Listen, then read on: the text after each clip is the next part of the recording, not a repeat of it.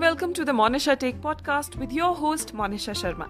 And this is the show about poetry, positivity, philosophy, motivation, introspection, storytelling and everything in between. So every Tuesday यानी हर मंगलवार को हम होंगे आप सभी से रूबरू तो चलिए आज के शो की शुरुआत करते हैं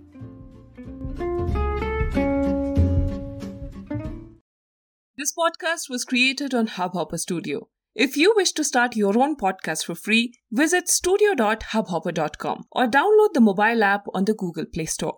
Hubhopper is India's leading podcast creation platform. Start your own podcast and get your voice heard across platforms like Spotify, Ghana, Google Podcasts, Wink Music, and more. Click on the link in the episode description or visit studio.hubhopper.com. Namaskar. The Monisha tech podcast के एक और episode में आप सभी का स्वागत है। तो दोस्तों, हर बार की तरह आज के एपिसोड में भी मैं आप सभी के लिए एक इंस्पिरेशनल यानी प्रेरणादायक कहानी लेकर आई हूँ। मैं उम्मीद करती हूँ कि ये इंस्पिरेशनल स्टोरीज आप सभी को पसंद आ रही होंगी। दोस्तों, आज की कहानी बहुत छोटी सी है, लेकिन इसका संदेश हर बार की तरह बहुत गहरा है।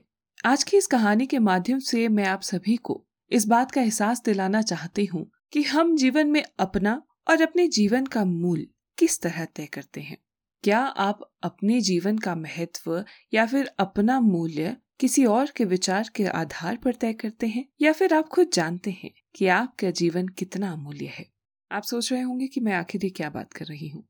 बात दरअसल बहुत ही साधारण है और इस साधारण सी बात को मैं आपको इस कहानी के माध्यम से समझाना चाहूँगी।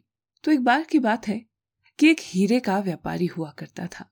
ऐसा माना जाता था कि ये व्यापारी हीरे का विशेषज्ञ है।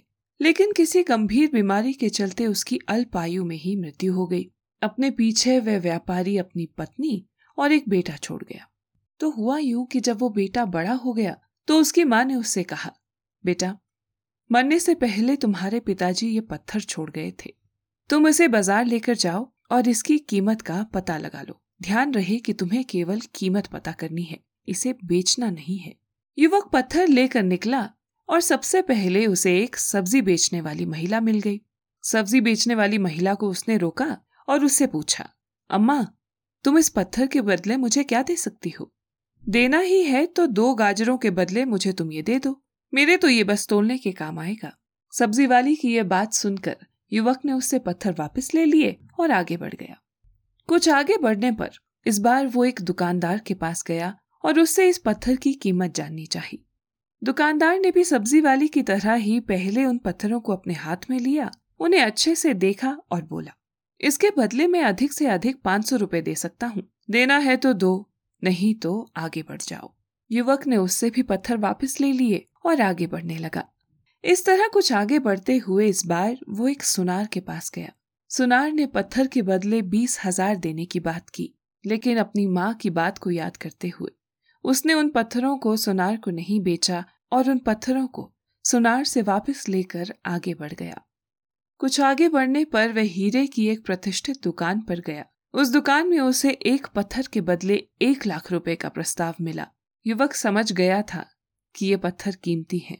उसने उस दुकानदार से भी पत्थर वापस ले लिए और शहर के सबसे बड़े हीरे विशेषज्ञ के पास पहुँचा और बोला, श्रीमान, मेरे पास कुछ पत्थर हैं। कृपया इन पत्थरों की कीमत बताने का कष्ट करें।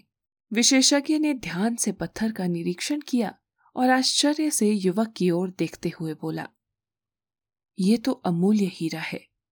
करोड़ों रुपए देकर भी ऐसा हीरा मिलना मुश्किल है। दोस्तों, यदि हम गहराई से सोचें तो ऐसा ही मूल्यवान हमारा मानव जीवन भी है। ये अलग बात है कि हम में से बहुत से लोग इसकी कीमत नहीं जानते हैं। और उस सब्ज़ी बेचने वाली महिला की तरह इसे मामूली समझकर तुच्छ कामों में लगा देते हैं। इस कहानी को सुनने के बाद। आइए, आप, मैं, हम सभी मिलकर ये प्रार्थना करते हैं कि ईश्वर हमें इस मूल्यवान जीवन को समझने की सद्बुद्धि दे और हम हीरे के उस विशेषज्ञ की तरह इस जीवन का असली मूल्य आंक सकें। धन्यवाद। तो दोस्तों, ये थी आप सभी के लिए आज की कहानी। आज का ये एपिसोड पसंद आया हो तो इसे शेयर ज़रूर कीजिएगा। इसी तरह की इंस्पिरेशनल स्टोरीज के लिए आप मेरे पॉडकास्ट द मोनिशा टेक को यूट्यूब स्पॉटिफाई और हब हॉपर पर सब्सक्राइब और फॉलो ज़रूर कीजिएगा। धन्यवाद।